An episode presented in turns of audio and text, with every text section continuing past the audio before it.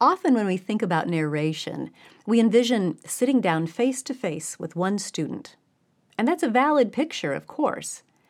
But if you have several students of varying ages, how do you do narration then? Let me give you some ideas.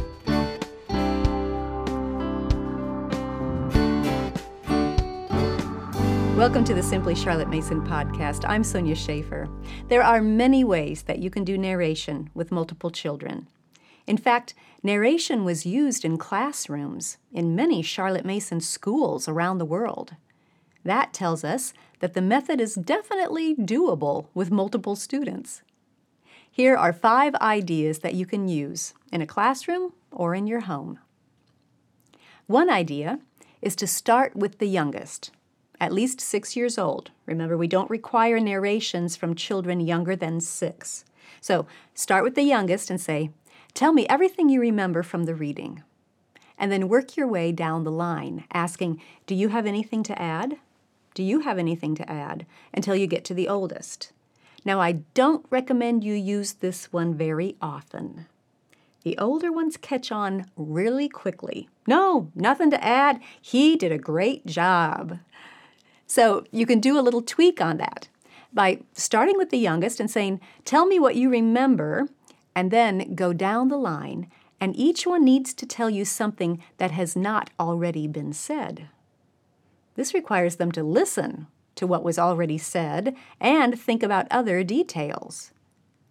Now, if you have a lot of students, when you get up to the upper grade end of the line, everything might have already been told about the story. There might be no other parts to tell. But that's good because it requires the older ones to do more critical thinking. They might tell you how the decision that this character made reminds them of one in a different book they read. Or they might tell you where they think this decision might lead. Or they might tell you a character trait that they noticed in the lead character from a decision that he made. Another way you can go about narration with multiple students is by using what I call the popcorn method. Start with one student, let's say Joey. Have him begin to tell you the story. After Joey has told a portion, stop him and ask, Who do you want to pick it up from here? He might select Susie. Okay, Susie, pick up the story and tell the next part. After Susie has told a bit, stop her and ask, who do you want to pick it up from here? Oh, it's going back to Joey.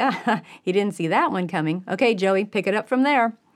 And so the narration bounces around like popcorn, and they are never sure who is going to be called on to tell which part of the story. Another thing you can do is keep the younger ones with you in this room to narrate orally, and send the older ones into a different room to write their narrations.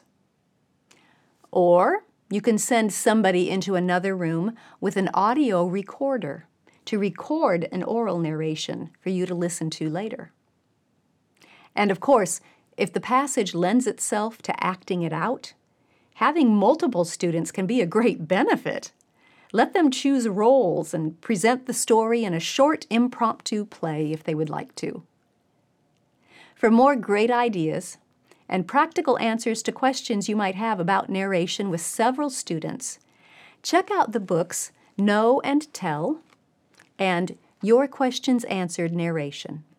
I'll leave links in the description. Thanks for joining me. I'll see you next time.